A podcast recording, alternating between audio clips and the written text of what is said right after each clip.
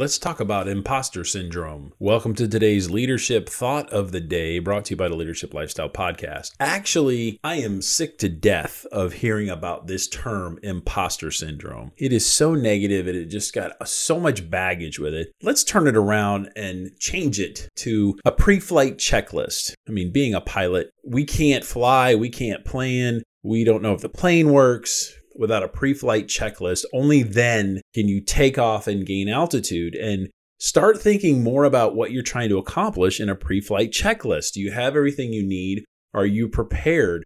Are you moving forward on the things you need to do to get to where you want to be? So stop thinking about imposter syndrome and start thinking about completing a pre flight checklist to get where you want to go.